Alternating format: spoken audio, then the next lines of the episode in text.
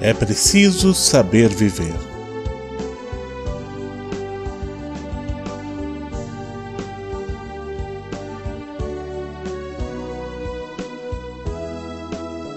Dois grandes vultos da música brasileira certa vez compuseram os seguintes versos: Toda pedra no caminho você pode retirar. Uma flor que tem espinho você pode se arranhar.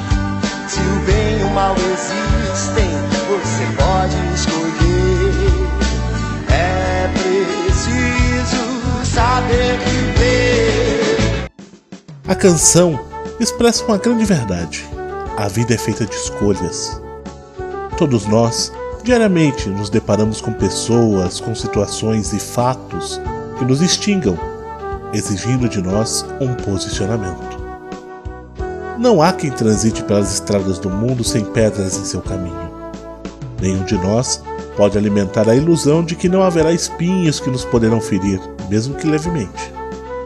O que nos cabe é escolher como encarar tais situações, como lidar com pedras e espinhos. Alguns de nós acreditamos que a melhor forma de enfrentar essas situações é tendo como lema o olho por olho, dente por dente. Em outras palavras, se alguém nos dificulta a vida, fazemos o mesmo, tanto quanto possível. Se somos vítimas da maledicência, da traição, da calúnia, arquitetamos situações para retribuir da mesma forma. Se a grosseria, a má educação, a falta de civilidade que alguém nos impõe, imediatamente adotamos a mesma postura, repetindo aquilo de que fomos alvo. No entanto, nos esquecemos de que, conforme cantam os poetas, se o mal e o bem existem, podemos fazer a nossa opção. Se somos vítimas do mal, se alguma situação inconveniente nos alcança, quer sejam coisas corriqueiras ou graves, vale a pena refletir. É importante parar e analisar a ocorrência. É valioso ponderar antes de agir. Muitas vezes, nos sentimos provocados por situações desagradáveis. Reagimos por impulso para, no momento seguinte, nos arrependermos pelas consequências que nos alcançam.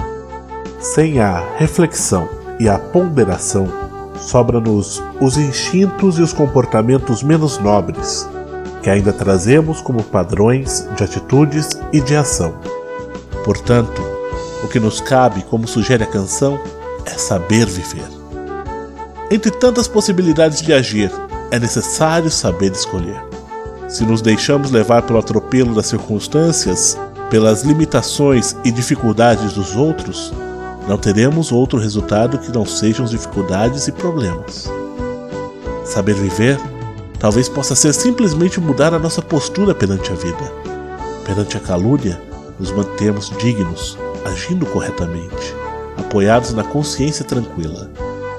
Frente à grosseria e à descompostura de alguém, ofereçamos a paciência que aguarda, a gentileza ou o silêncio que desarmam as pessoas.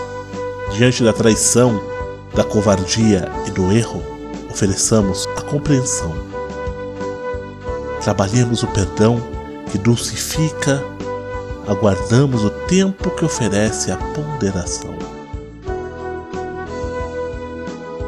Em síntese, vivamos bem para vivermos mais tranquilos e mais leves.